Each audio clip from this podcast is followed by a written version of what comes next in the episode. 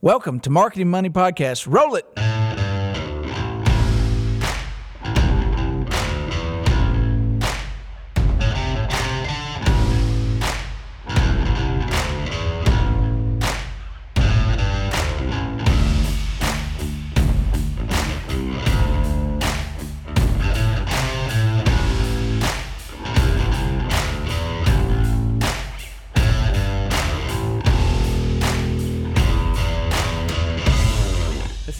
I'm on the wrong side today of the uh, Marketing Money podcast. Let me ramp up my energy. Got some great guys in the studio. Missing a great guy. We don't have Johnny Oxford here. He is on um, whatever. What do we want to call this? Approved leave. Some, eh, yeah, not really. Um, so, welcome to Marketing Money Podcast, everybody. Uh, super excited. You've um, heard both John and me talk about um, Rain, Rain Local, and um, we have three of the key members of the Rain Local team here: Ben Ramo, James McCool. Right, That's right. McCool is real cool. Real cool.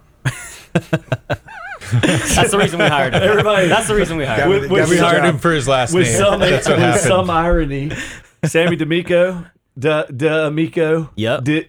D D- d- little apostrophe in there. Yeah, I don't know how to pronounce the the apostrophe. Truth be told, I don't either. So let's roll with it. It's D'Amico. I mean, I've always it's D'Amico. right? D'Amico. Okay. Weirdly Hey. enough, I think every, everybody but James is Italian, and no one looks particularly Italian except for maybe James. it's true. No, very much Irish. Yeah. Yeah, I got two blonde Italian guys here. It's strange. Yeah. My middle name's Gennaro. My last name's Rainbow. I'm pretty sure I'm Italian, but I have white blonde hair. So Yeah. I don't know. Have you heard the term tow-headed? Like, is, is that like? I mean, I've heard tow-headed, Q-tip. Uh, there's a lot of them. There's a lot. I've got some nicknames. Okay. We're not going to get into it here today. Well, what we do want to get into, thanks for the segue, is um, talking about how banks can improve their marketing like we normally do on Marketing Money Podcast, but this one's very, very specific. Um, I think banks out there, um, all of you have either heard, um, you know, from from some sort of email list or um, some sort of webinar or whatever from your CEO when he went to a conference or whatever, like digital, like go do some digital. And I've I've heard it. I've gotten these calls that our bank needs to do digital, um, which is a pretty broad term. We're gonna we're gonna hone in a little bit more um, than than digital, but talking about. Um, Picking these guys' brains on how banks can improve um, their digital offerings, um, but specifically around geo-targeted mobile digital advertising. Is that fair? Correct. That's right. Okay. Um, so, somebody just tell us what we need to do to fix everything. no, so, no, no, I'll lead us in. So, you know, really what this, the basis of, of this for us um, is the way that I approach this, um, the way John's uh, has approached this, and the way that we've discussed this, and the reason we have so much um, rapport and trust with our partners in Rain is. No matter what sort of media that you're buying. So if we consider anything, billboard, TV, radio, newspaper, if you're consuming any of those media, you have something also very close to you. And that's your your cell phone. You live your life in it, you play games in it, you communicate through it. And um, what Rain's been able to unlock for us is that connection with that client um, in a very, very for us simple way. But with you guys, it's it's much more complex. What you bring to the table. So um, I don't know. Do you want to give us some more color on? You know, I gave the thirty thousand foot view of what you guys do. Who wants to jump in and, and give the correct me and give the better version? Yeah, I mean, I could kind of take a stab at it. Really, I mean, the the main thing right now is where where is everybody consuming their media? You know, where where is where are these um, where are the eyeballs? You know, and used for a long time it was TV, and and for a long time everybody was listening to the radio primarily.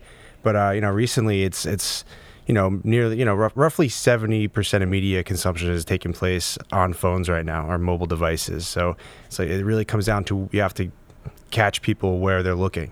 So I mean, there's a there's a lot of different ways. I think Sammy will probably jump into some of the details in a little while, but I mean, you know, you've got there's so much transactional data that is captured from everything that you do on your phone. So you're able to track people. People are segmented by different audience types. You know, you've got um, every bank has a first party data list of existing customers that you're able to kind of layer into campaigns and reach, you know, a lot of cross selling opportunities there.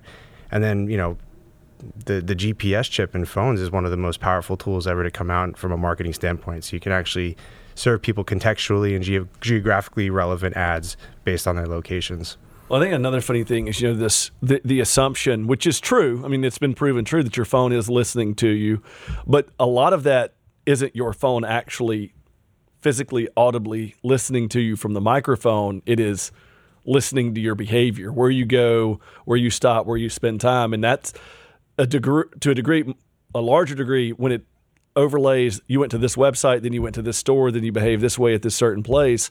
Um, it's much more than your phone is listening to you um, but in, a, in an anonymized way and being able to use this device that again that's why i say if you're watching tv and, the, and, a, and a commercial comes on if you're watching live tv which we would normally advertise in a commercial comes on you're gonna you're gonna pick up You your pick phone up your phone, yeah. it's boring a football game baseball game movie is boring you're going to pick up your phone. Your phone vibrates, you're going to pick up your phone. And so if you're going to advertise in any of these media, again, what I keep going back to, what we tell people is, and I mean, this is probably going to be, I don't know, maybe the most salesy one podcast we've ever done, but I mean, this is something that, I mean, it's just there. I mean, we don't have to go tell people to breathe oxygen, you know? Yeah, I Um, mean, it's but this is what this is. Yeah, it's not even just that or just on TV. If you're reading a magazine and you see an ad, not just for banks, but maybe a restaurant, the first thing you're going to do is go on your phone, go on Yelp, see what the reviews are. And that's just how it is. And it's the first thing you look at when you wake up. Generally, your alarm is on your cell phone. Last thing you look at before you go to sleep, whether you're planning your day for business the next day in your calendar or you're just reading news stories or whatever it might be that's kind of what it is now and it's not changing Yeah, I, I watched. Um, there's. Uh, we need to find it on YouTube just for the for the whatever of it. So there was a. I remember this was 15 years ago. There was a Today special. I remember seeing this in the morning Today Show on NBC. One of their correspondents they challenged him to go um, a week without his BlackBerry at that point. And this is you know this is pre iPhone. I'm pretty sure yes, it had to be pre iPhone. And the guy. Um, so they're interviewing him towards the end of it, like he was on location, away from his family, for seven to ten days, and they challenged him to do this without his cell phone. And this guy's in tears. I mean, he he was, you know, again, this is before sort of that addiction kicked in, and it's only gotten worse. I couldn't I couldn't text my wife, I couldn't call, and they were like, email, You have even." a you have a phone in your hotel room." And he was, I mean, it was this like, yeah, yeah. I mean, you know what I'm saying? Like he wasn't separated, but it was this sort of, and, and one of the things, you know, uh, thought experiments I do with somebody um, when I'm talking to them about this, if their cell phone's out, I'll act like I'm going to grab it. And I mean, you have a visceral reaction if somebody tries to tr- tries to grab your phone, even if you're not like doing anything off color or whatever. You're whoa, whoa, whoa, get your hands back. That's an extension of me. So it's really a deeply impactful. Um, I mean, it's not even a platform anymore. It's you, you know, you have it's an extension you of have you ten fingers, almost. ten Yeah. toes, one cell phone. It's it's a part of you. It knows. I think it knows more about you than than yourself. Really, you know, it's combined all of the the things you're you're thinking about. You're you're searching as you go throughout the day. All the places you visit, the people you interact with. I mean, it's it's it's using all that to really to find out who you are as a person and really what your what your next move's going to be. And so, you know, using that, you know, co- a lot of different companies, a lot of different banks are able to make uh, assumptions about who a person is, you know, and what sort of product they need next. And it's it's scary. I mean, we all know that feeling of we think our phones are listening to us, and that's why we're seeing something we talked about or thought about or you know, but talked you about did with a take some action around it. Yeah, at, exactly. At the same time. for Or reason. someone near you took some action Yeah. around it. You know, you could be around a friend who's mentioning something to you, and then you see that ad next day on Instagram, and you think, "Oh my God, it's my phone's listening to me." And, and no, it's actually via you know Bluetooth or Wi-Fi proximity. You you know you're next to someone who is interested in a certain product. Now they're going to serve that up to you as you know you're likely to be interested in that same thing. So you know people have all these ideas that our that our phones are are you know listening to us are, are being able to to hear our conversations, look through our texts, but really it's just they are they know us better than we know ourselves. and they're observing you with a, with an unbiased view. It's your pure behavior. By the way, I have to do something to get out of my system. every time after one of you guys stop talking, I want to do the NPR callback style. That was Sammy D'Amico telling us about. and have a little music in the background as well. You know, they, I don't know if you guys listen to much of that, but it's always like right after somebody talk. Yes, that was Sammy D'Amico giving us some insight on what a. Well, if you're gonna do it, you have to say No, it in the radio yeah. voice. I Absolutely. have to really get my mellow. I don't know what this comes across like. Get your Ira Glass on over Yeah, there. no, I can't do that one. Even Ira Glass has talked about how he doesn't like his voice, but I think comparatively, I like my voice less than Ira Glass likes. He, he's made much more money with his than I have mine. but Well, no, we'll I just mean- wait and see. but this is absolutely true that you have this. Um, I, I, people get creeped out by this, and it was kind of kind of like in that era where Instagram, like people had to put like their Instagram bill of rights up, like this is my content and all this stuff, and I'm just like you. Why? Like you want to maintain your IP and your copyright around your crappy photo of your plate of food or whatever, your food selfie or whatever but you're getting a free platform that's worth millions of dollars. I mean, any of us that grew up in the long distance era or that I don't know if you guys did this where like um, um, on the early cell phone days, like um, I've got free incoming calls, call me back or whatever. I don't I don't know if you guys lived through that era. I actually did. Yeah. Yeah, in in eighth grade, I got my first cell phone, one of those Nokia's that Yeah. had Snake on it. Yeah, the and brick then, phone, yeah. And then Snake Two came out, and it, it was a game changer. But yeah, absolutely. I have minutes after six or seven o'clock me or back. whatever. You didn't really text message. It took forever to send a text because you have to press like three buttons a number five to get to whatever letter. But yeah, absolutely. Little known fact: Mary Megan Mabus, my wife, won some BlackBerry. Um, there was a cell phone like pop up, you know, these things, you know, come check out T-Mobile, whatever. Um, and it was like who can they had a little game set up where Sue could text this message the most accurate and the fastest. And I think she won. I think she won a BlackBerry, and I did a, the next round, and I won one. I beat everybody around there on the the classic Nokia. Oh man, that's an accomplishment on those types of phones too. You know, I mean, now we have a touch keyboard and all this, but if you had to, Well, it was tactile. I mean, Yeah. you shouldn't be texting and driving, but I will tell you this: I can text and drive with that, like without looking. I just feel that. I knew where it was. I was watching a movie with my friend recently, and he's like, "What are you doing? You know, you're watching the movie, or you're doing something on your phone." I'm well, I'm writing an email. He's like, "Yeah, right." And he's like, "Show me." So his name's Garrett. So I write a message to Garrett. It's a good four sentences, and I show him, and he was actually impressed. He That was like could- blown away. He's like, "Oh my gosh, yeah."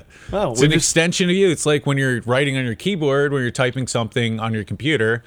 You're not looking at all the Yeah. keys, Or or you well, most be. people aren't. But Yeah. yeah. I'm also from the era where they, you were at a keyboard and they covered up your hands with like a towel, and you had to had to type. So yeah, I remember those. Mavis Beacon. Mavis Beacon. Oh, Beacon. there we go. Uh, You're you that good. You could drive the little red car with your Absolutely. Yeah. Yeah.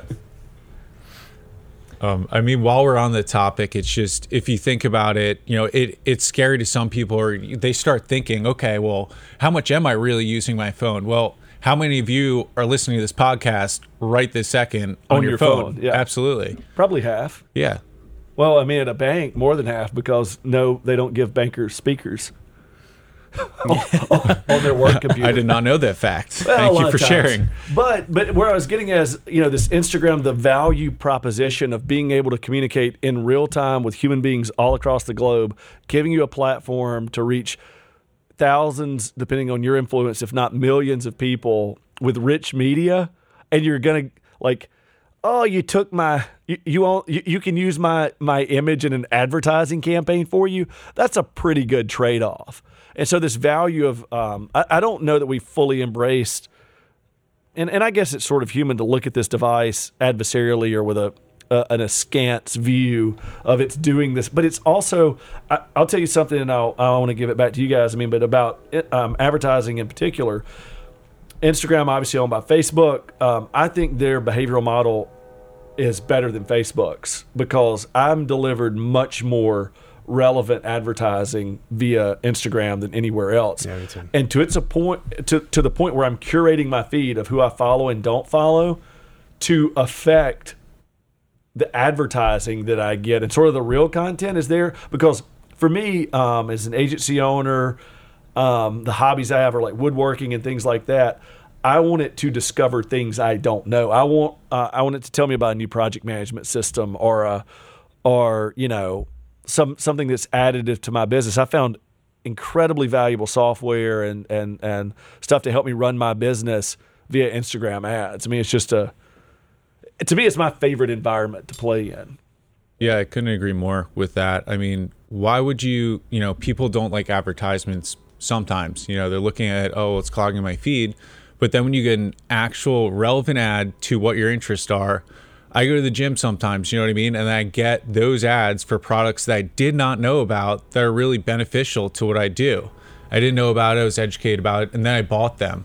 Yeah. Or dog toys for my dog. Okay, well, I don't have to go to the pet store now. I James can got order a screwed box. on that deal, right? yeah, kind of yeah, did. I, I absolutely You got the did. But- but, they got my Barbie money. They, they got they, they got the business though. You, You got the Bort They got the, the right Yeah. message in front of the right eyeball. His dogs wouldn't even touch them. It was pretty They're not funny. I was there, and neither would my dog that loves toys. It's It just was- chemical. yeah. They just looked at it. They're like, "Nope, thanks, yeah, Dad." That, that was Well, and here's here's what I plug back into that is it's that old you know direct mail always equals junk mail. Well, no, not if you got the right message at the right time. Right. Junk mail is it's not relevant to me at the moment. So let's use that as a master segue. Um, Sammy, we barely let you talk because we're all salespeople, and you're the guy that actually makes the thing work. Um, but let's talk about that about how we can avoid um, the junk mail thing because you of how we can provide value in these valuable um, interactions. Well, you know, and I think you bring up a really good point. And I think it's just honestly, it's understanding mobile as a platform, being able to leverage all of the data that's available out there in the right way.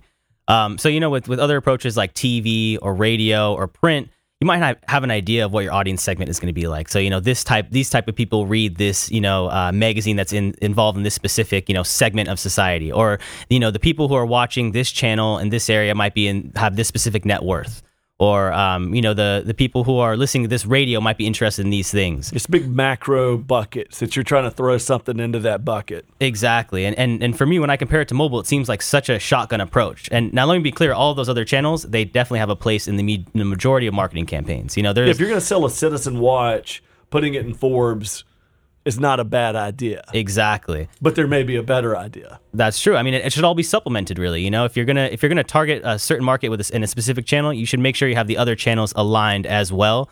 Um, you know, with that same creative, that same messaging, and going after that same ideal customer. Um, and so, you know, mobile, our phones know everything about us based on. You know, you talked about how you were getting ads for being an agency owner. I bet that Facebook and Instagram know you're an agency owner based on what you follow, maybe matching the profile of other agency owners. Well, and the fact They that I'm logged in, I'm browsing, I'm At your showing agency. up to events. Yeah, I'm doing all of that. Exactly. And, I, and, and and I spend. I mean, the, the other thing I don't think that people notice. I'm sorry to. I mean, that's the way this podcast works. Is by we converse by interruption. I don't think anybody realizes fully how you. We talk about the GPS chip in the phone um, being one of the most important things, but also the clock tied on top of this. People freaked out when Google dropped this when restaurants are busy um, thing, like peak hours and all that. Um, but that's based on where you are and, and, and how long you're there. I spend, you know, 90% of my time at an ad agency. It's safe to assume that I work for an ad agency. And it's exactly why Google Maps, I, I- I used to love beating my Garmin. You know, like, oh, it tells me I'm gonna be there at 4:30. Screw you, I'm there at 3:50. Um, you can't beat Google Maps because they have millions of anonymized users out there and they're aggregating that data for how long that trip takes. It's smarter than us. Sorry. It is. No, Back it to you, really is. I mean, you're, you're right though. You're, it's a great point because location data and really that that that's everything. You know, I mean, there's all these apps that are constantly harvesting that data. You know, there's dating apps if you're single. There's map apps, weather apps. Sometimes if you're not. Sometimes if you're not, that's right. And special apps for that situation. Tell us about them, James. Please elaborate. James spoke up really quick.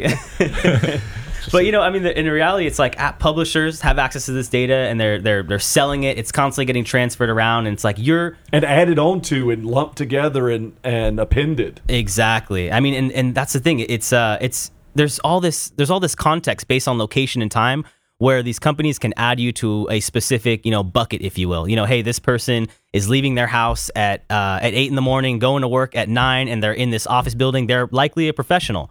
You know, or this person's going to this side of the city. Maybe they're maybe they're more blue collar. They're full time. They're part time. They work in a specific industry. They They're- spend 30 minutes um, in front of a school Yep. um, every afternoon. They're probably a parent that's right. or a know? nanny.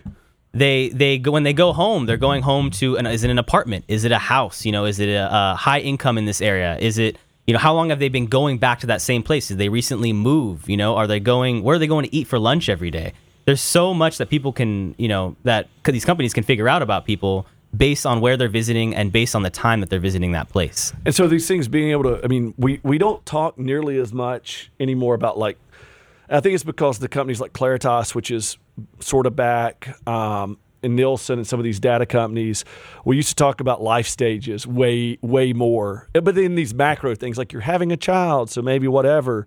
Now it's like these micro life stages. Like, um, somebody told me um, we we're talking about uh, automotive advertising, like these crazy used car ads where everybody's like, I don't know if they do this where you guys are, but like yelling at, "Come on Oh down!" yeah, you know? no, they do. I think they do those everywhere. And so um, I never understood why those worked. I talked to this consultant in the arena, and he said, "Well, what you need to understand is when someone buys a used car for 72 hours around that purchase, they're insane." That, that- like if you tested them, they're not making rational choices, and they just finally are like, "Ah, buying a car. I mean, that's kind of how it goes because you found the one you wanted, especially in the used market, because you probably had something very specific in mind um, you know, I want this. I mean, because it could be any year model, but I want this year model, this color, this interior, and when you find it, you make that decision. So it's actually not this like I'm about to have a baby or about to buy my first home. It's micro. Being able to um, plug into those moments, I guess, more than anything, um, especially on the bank side, is I think incredibly important.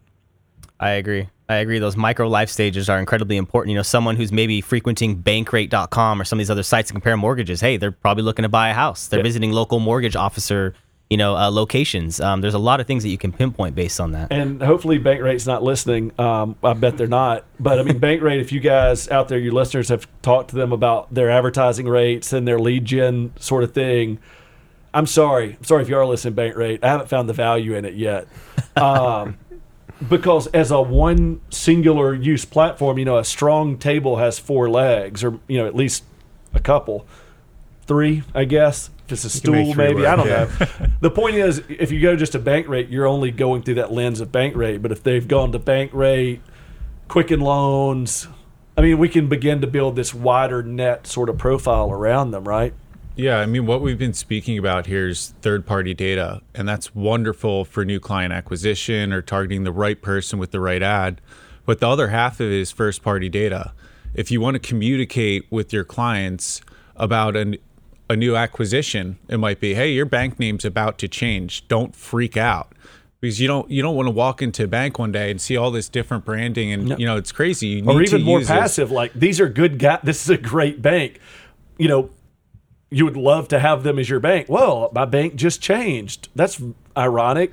Yeah, you, I mean, you just educate them about something that's coming up. All these banks have an email list of everyone that's in their bank, or even even to get more granular, they have a list of everyone that has a checking account, but not a paid checking account. And there's a lot of different products, like Bazing's for one of them, and it's coming up.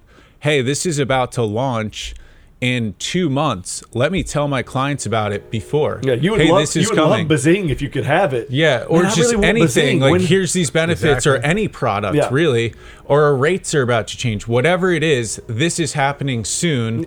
Let's talk to my clients. Not a new client acquisition, but let's talk to our clients. and you can seed the market. You know, Absolutely. already. And so one of the things I want to uh, uh, uh, two dots I want to connect. I mean, Ben, you you make great points, but I want to make sure that the audience when we're talking about this first party data list. And we're so I don't want anybody to be lost when we're talking about an email list and digital advertising at the same time. The power of merging those two in this first party data is being able to target those people who you already have direct access to in a benign environmental way.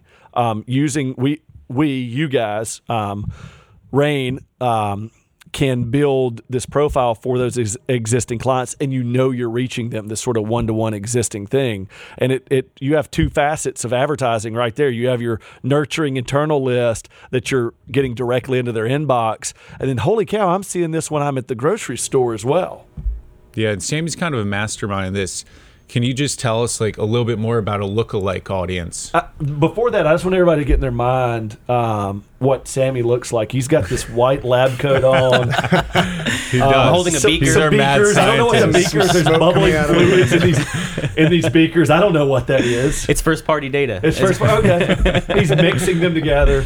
Um, no, the the great part about Sammy is is not only is he uh, a genius, but he's one of the nicest guys that we work with. So it's um, really fantastic to be able to work with somebody that um, that can actually communicate this stuff and doesn't like go super quiet like out here like well actually.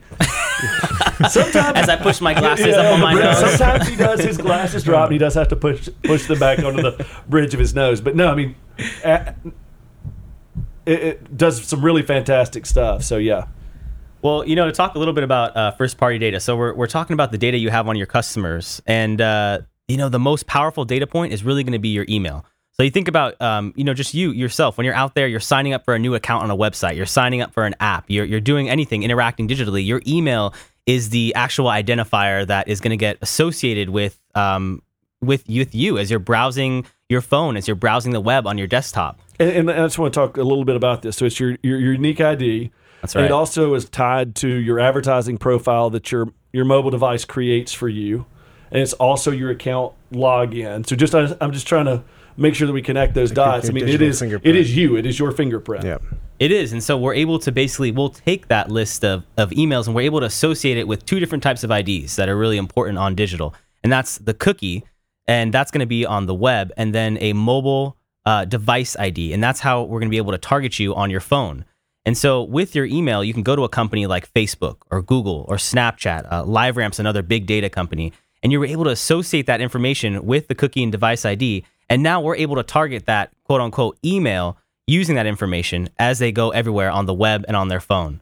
And so we were able to, to serve ads to a specific person based on a digital identifier. Now is it one to one, or now is it Don't look at me. Look at Sammy. first party data, First party data. first party da- da- data, data. Is it data or data? Can It's we, can both. we, I mean- It's tomato, tomato. Yeah. data. I just- I just try to it's sprink- data for me. I try to sprinkle the conversation with both. It's just so I'm I'm only I'm only half wrong at you any have to point in appeal time. to both I audiences. just switch it every time. But it's Yeah. absolutely could be one to one as well. Correct. Correct. And and it's um you know, there's a lot of fun things you can do with this as well. You can target someone one to one, and I think Ben earlier was talking about um, a lookalike audience, or sort of looking at an audience profile. So you know, once you have a list of people and you have the information on them, and you're able to match it to a digital identifier, you can now look at what that segment of digital identifiers has been doing. So you know, are they do they all like golf? Do they all you know eat at a certain type of restaurant? Are they all a certain age? Are they majority a certain gender? You know, using all that information, we're able to then put together a profile of who those people are and then create an additional list of people based on that other list. So two things I want to make sure that we, we're not necessarily close, but I mean we do try to keep this around 20 minutes. But two things I want to make sure that we talk about. One of those is a direct reaction to this because if you've listened to the podcast, you know sometimes I'm kind of devil's advocate, compliance guy. So I know a lot of people out there saying like, oh, uh, you know, this sounds like NPI. Um, non-public information. This sounds like whatever. Sounds like targeting, which is um, bad um, to a degree. And we try to, you know, hey, we're advertising to everyone, um, and then equal opportunity to um, LMI, low to moderate income area. So I want to I want to talk about that, sort of how to balance that approach. And you know, and, and sometimes we've used we've actually balanced it by running two different or multi-vari, you know, um, CRA mi- mi- and yeah, mortgage mini- yeah. campaign. Yeah. Yeah, so um, that, and then another thing I just so you can kind of all you guys can be thinking about it is, um, well, I'll just jump in and we'll pick back up on on on the other is um, geoconquesting because everybody always wants to talk and ask about geoconquesting. Personally, I've never been a fan of it just from the golden rule. Like I don't want somebody conquesting me. I don't like when people buy my name in their AdWords. Like it, like hey, let's not play that game. Like that's that's pretty low brow to put Mabus agency and you know to have that bought. Whatever. Some people do. If you're listening, screw you. um, I know you're doing it. Whatever. Um, but it's just a little. It's low. Like we have higher and better things to do than than just go pick these little things. But geoconquesting, I feel like it's a little different with banks from a very specific reason because there there are only a few reasons why you would go into a bank. That's to open an account, to close an account, or to transact. and two thirds of those favors a new bank. I mean, if you're opening an account and I can catch you before you go to the teller window and open it, I can capture you. If you're closing it, I want to be the first one while you're waiting on that person to close out your account. I'd love to pop up in an ad. Mm-hmm. If you're just transacting, whatever, you're going to lose it, but you win two thirds of the time. Yeah, and what well, it is maybe not two thirds of the time by volume, but in two thirds of the scenarios. Yeah, absolutely. And then, you know, what it is, is it sometimes levels the playing field for a community bank versus a big bank. So let's just use, you know, a fake scenario, or it could be real. Um, a big bank uh, Kind of I used to ask girls out. Uh, I was really self-deprecating. Hey, I may or may not be joking about this, but I'd, re- I'd really like to take you out on a date. yeah, If they answered positively, It, it's kind of It like worked for that. Mary. No, but uh, so what it is is Big Bank changes their free checking to paid checking with the exact same account. There aren't benefits; it doesn't change. Well, Community Bank still is free checking, and they geoconquest that bank at that time where there's a bunch of people standing in line waiting to yell at their teller or the manager or whoever. People are upset, and then you'll They'll literally hold up their phone to the teller. Yeah, you'll you'll literally Screw see you, I'm going- Two reasons not you'll to see go down- traffic to that bank location that's really close by because it's a community bank. They're going to walk in, they're going to get a warm smile, and they're already mad at big bank. So literally, they could leave that Yeah. day, and you could see an exact reaction. Another one though is a branch closing. So like this bank closes down. Um, you know, normally you're going to bank within a few miles of where you live or work, and being able to capture those people when that bank closes down. You're going in to to, to talk about some. I mean, just some free tips for you guys listening out there. Well, you know, another way that you can do geoconquesting is when people move to a new area, if you can target a data list of people who have been associated with another competing bank, but where there isn't a bank location in that new target area, it's a great way to get new uh, to get new customers. Heads Right. exploding. Yeah, I know. But I mean, a- it's this underlying kind of what I would call running these traps in the background of a sophisticated, multivariant, multi, multi-level, um, sophisticated marketing campaign. Is hey, we're we're seeding this whole area. If somebody shows up, we want to capture them. Um, it's not s- tied to a specific initiative, but it's something that needs to be running at all times in the background. Exactly, and it's something it's it's something that we can you you can do at scale. Really, you can target all the different areas where you don't where that aren't in your footprint, and then just put out ads targeting you know a certain list of banks that aren't there that aren't there as well. And you you have a great marketing campaign right there. It's a great way to acquire new customers. I mean, when someone moves to a new area, they're looking for a local bank. They're looking for someone new to trust that's close to them, and it's uh, it's a great tactic. It's and one you of can many. do that. They can do that. Um, I think one Nodding thing, vigorously. I think one thing that we're missing um, is it's really important not only for your existing clients but for new client acquisition, driving them into a branch location. Yeah. and I having think I think all this digital talk. I, I want to jump in because, like, I love new branches. I mean, having some physicality matters and all of that. But uh, we- we've sort of like tried to do it all online instead of saying like, no, like people still want to go into a branch. It's just still Yeah, advertising. speak with a It doesn't being, all have to happen out in the virtual I mean, sphere. yeah, they could see an ad for whatever it might be, and then they go into the branch location and they get there and they're like, you know, you have a financial advisor here, right? Well, no, I didn't know that. And then you have an expert telling you about different types of things. And you get to go in and you get to meet with these people and really get the most educated. And maybe you thought you wanted one product, but you go and you're like, oh, well, high yield MMA, hey, this CD is a way better fit. Yeah. And they come in and they get qualified there. Yeah. And I think again, I think just some people get caught up on this like digital train and forget that some stuff can still happen in the physical realm. And again, it's a multimedia sort of experience. If the if if reality is a medium, I, I remember this old Nickelodeon cartoon, a relatively old Nickelodeon cartoon, where this guy's sitting there playing a video game like a Super Nintendo, Sega Genesis, whatever. And he's on a couch, and all the walls fall down, and it talks about actual reality versus virtual reality. I want to knock that off for us, you know, and just like sometimes you have to. The digital space is just a space. It doesn't all have to happen there. Right, and that's one of the other great things about mobile. I mean, you can actually build out mobile optimized landing pages for each one of your branch locations, and then you tie it right into your geo targeting, and you can actually serve, you know, landing pages for the nearest branch with calls, text, direction requests right there. So you can literally just Go. make that connection. Yeah, just and guess what? That thing is mobile. It will go with you. Yeah, it will give you the directions. Yeah, it opens up in your Google Maps. You see it. Oh wow, I do want to go in there. Click on it, and literally, it's the nearest one to you, and you get directions right to it. Yeah, or you could text it. and then your "Is phone person knows when in?" you're Yeah. there too. On Yeah. top of it, Absolutely. So I do want to go back because I, you know, we're we're. I mean, we could do ten parts of this and all that. We'll we'll continue to follow up in the future, but I do want to talk. I do want to answer those just sort of questions out there. Those people are kind of hanging on the edge of their seats, if that's ca- the case. Um, and talk, you know, um, every time we bring this up, you guys have spoken at events. Um, most of the audience heard John Oxford speak about this maybe multiple times. And the question always from the audience, one of the first questions is, "This sounds like targeting." Because it can be, but offsetting offsetting that to satisfy the FDIC, who regulates CRA um, and things like that. Um, obviously, there are many ways to do it. One is just have an actual CRA initiative to to low to moderate income. Um, it's redlining when you don't. We could call it greenlining or something else. We can actually make sure that that that we are hitting those LMIs, uh, LMI areas. So, any more commentary about how that sort of works and how to kind of balance approach? Sure. I mean, well, you know, it's you, you really a balanced approach is really the best way to do it. You don't want to put all of your eggs in one basket, targeting a certain group of people. You want to really you, you get a certain number of impressions, and so impressions in the mobile world are going to be a, a view. So when someone views an ad, that's one impression. You've made an impression on that person. You could say, um, and you want to you want to not only hit your own group of people. You don't only want to hit people who are high income. You don't only want to hit people who are marked as in as in market for a mortgage. You know, you also want to run some general sort of prospecting campaigns that can help you narrow down who the right person is to target. You know, you want to hit other some other locations as well because there's going to be there's also going to be some people who might not fall in the bucket that you think they're supposed to be in. There's probably going to be some hand raisers out in other places as well. So I, w- I would say don't focus all of your your money and your impressions on one specific person.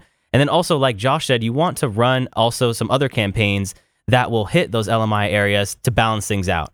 So, you know, that's another thing that we do really well is while we can also target people based on having a professional job, being employed, having high income, owning their home, we can also do the exact opposite. We can focus in on areas where people might need some help getting a mortgage that they can afford.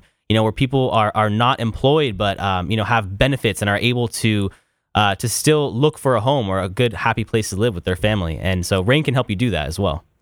Well, I think you know one of the other things you know I, I would like for us to touch on in um, in closing because you brought that up um, is the um, CPI versus um, CPC. You know, because a lot of people go in this cost per click model um, because I know they clicked, I know all that, and I think you know what I've um, sort of tried to evangelize, and we've never even really talked about this is so many people discount that impression. The same person that will go out and spend you know, a significant part of their budget on TV will then turn their nose up to um, an impression on on digital. Same it is thing. literally the same thing. I would dare say even better because at least from that impression, I do have the opportunity to click. Okay, I didn't this time, and it's like this whole like lack of um, understanding or, or sort of everybody forgets the frequency model that I need to see this, you know, up to seven Well, times. and it's the right person, and, Right. You know, as opposed to TV where you know could be any, it could be a, no one could be in the room. Exactly. and i'm not knocking on tv we still place an incredible amount of tv because again having having this you know um, all this um, area. But i think there's a definite trap around um, around concentrating too hard on cost per click versus cost per impression or just impression count overall. Yeah, I mean, I completely agree. Impression count means a lot of things, but having the targeted right impressions on apps that people are using in the right ad size. You want to see a full page ad or sponsored content in Instagram. But one of the things, you know, when you're talking with someone, they've heard it a bunch of times. Well, I want 10 million impressions for X amount of money. Well, you can get that, but you're going to have terrible inventory and your ad size are unless going to be low. unless it's chicago la whatever i mean you could For sure, Yeah, yeah, I mean, absolutely agree. But it's it's couldn't the enough money to cost per impression. Yeah. yeah, it's not the cost per impression. It's reaching the right person with the right ads in the right apps that At are right relevant time. at the right time. Yeah. Yeah. And you know, one of the things I go back to, and I hate to keep relating this to direct mail, but it's um, I am a certified direct mail expert, by the way. I don't know if I've ever told you guys that. the U.S. government gave me that merit badge. Um, but I mean, one of the things, one of the old adages about direct mail, because there is some sort of loose correlation of this, is 70% of the effectiveness of a direct mail piece is the quality of the list. And the difference is you had to go out and buy the list, you had to mine the list, or you had to do what, and it was this like set thing. Like maybe you would expand that list a little bit here and there, and you're still only getting a 1% response rate, even out of the, you know, more than that out of the best list. But this isn't a list, this is a living, dynamic world that matches the criteria of that list. So it's, even better. But again, I just want to, I guess, you know, it helps you guys more than it helps me. But I look at it as the triple dip. So you've got the impression, you know, if you pay and you do this well enough, you've got the right impression to the right eyeballs because that's what we're trying to buy. And I would go down to sort of a um, the opposite side of the coin, which is hopefully you have some conversions, right? But we can't predict that. And then the middle ground is some people who are influenced. Maybe they clicked through but didn't convert. And um, Yet. looking at yeah, yeah, but and and then you got to run that campaign next month or next week, right? I mean, they, no one's rarely is anyone convinced on that first pass, and those people you convince on the first pass might be your worst customers because they converted too easy too early. But you still have that triple dip. Somebody knows about you that didn't know about you before potentially. Someone clicked and and and you know having a retargeting campaign on top of that. I mean, we again we can keep talking about this. Lead capture, put them in your email list, and you have first person data. I mean, you know, start cycle hopefully. Yeah. But then you do have your conversions. But I, I see people over concentrate on clicks or conversions and just forget that. I mean, we had a campaign. I mean, we regularly have campaigns with these. Where the, we don't ask for the. We, we know we use impressions as a guide, right? But um, I mean, sitting at two. I, I know I keep using this number, but because it's the the campaign I use most often in our sort of PowerPoint that we show this stuff is yeah, but it got 2.4 million impressions. Right. Like, let's not forget that that that 2.4 million people saw your ad, and not just people, just generic little a- gray avatars, um, real people. That's right. It's it's it's the right person. You know, a lot of, a lot of people will get so fo- will get so focused on uh, on CPM. A lot of people get so focused on CPM and just think, oh, you know, I got these ads for for two dollar CPM or something, or three dollar CPM, and it's like, well, you know, they're most likely a general ad going out to the entire U.S. in a tiny little banner size, like Ben touched on earlier. to to fulfill a budget that you typed in yourself, Right, that you kind of targeted. That's right. I mean, that's right. And so my, my advice to to any bank marketers who are listening to this podcast would be to really, really dive deep into and ask about what you're really being sold. You know, are you just being sold eyeballs? Are they the right eyeballs? Are they the right impressions, the right apps, the right data that these people are using to target? Um, you know, there's a lot of different aspects, and and when you add all these different things, when you add a really uh, competitive geo-targeted area, when you add a really popular app, when you add a large ad size that might be one uh, that the user is forced to interact with and takes up the whole screen. You know, when you add all these different data points, that's all going to increase the cost of a campaign, but in return, it's going to increase the effectiveness. And so, what I would say is a low CPM isn't necessarily a good thing, and a high number of impressions isn't necessarily a good thing. So, focus on hitting the right person at the right time, at the right place, with the best looking ad for the best product for them. Hey, we've done that a few times, right? That's I'd right. say so.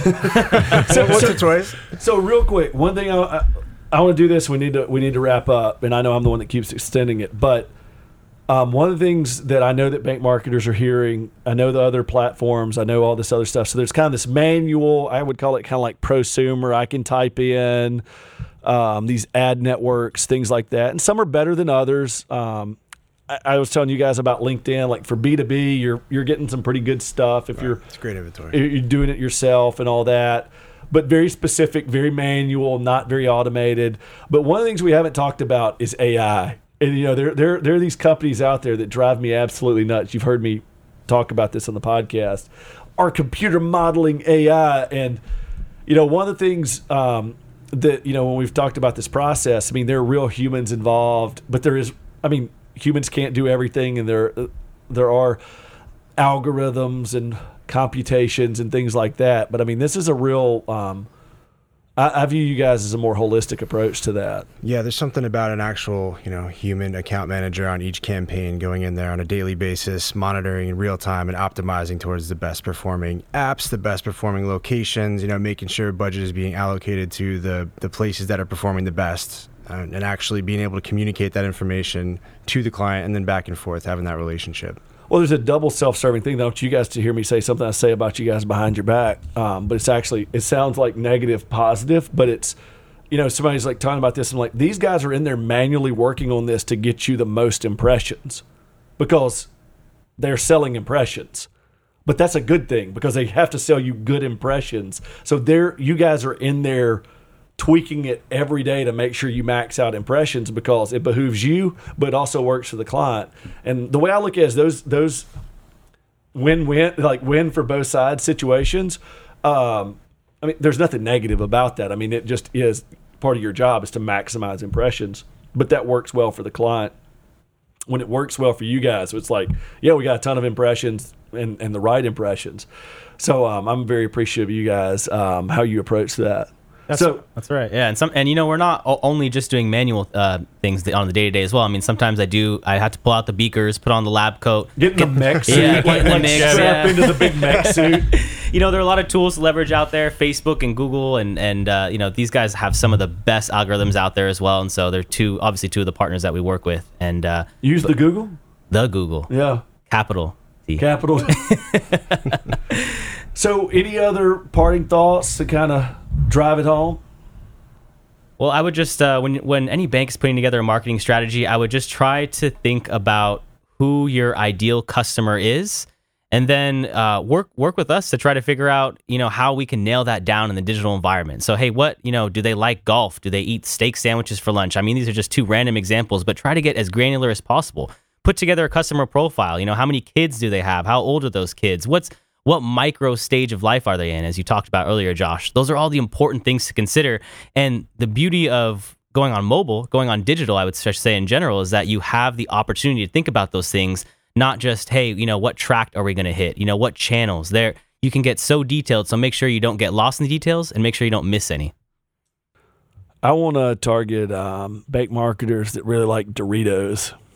we'll get that Can we, done can we get them? I've got a list. already- Nacho already cheese pulled Doritos.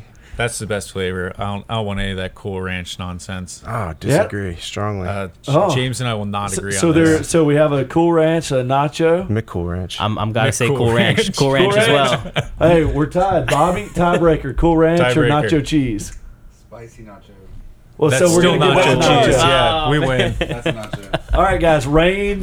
Rainedlocal.com. Is that right? That That's is right. that's right I don't know. I just know you guys, so I can text you or whatever. So for all you guys out there, um, you know, I never promote myself, but obviously putting a, an agency with it's always good. I guess I don't know. We at least It have works for us. It works for you guys. Um, so another marketing money podcast. I feel this is weird. Like I don't have John. Maybe he's here in spirit. I should have should have skyped him in or something. But anyway, we got done. I think it's I think it's the best episode we've ever had. oh well, i I, definitely I say couldn't so agree more. yeah. All right, the nacho cheeses have it. See you next time.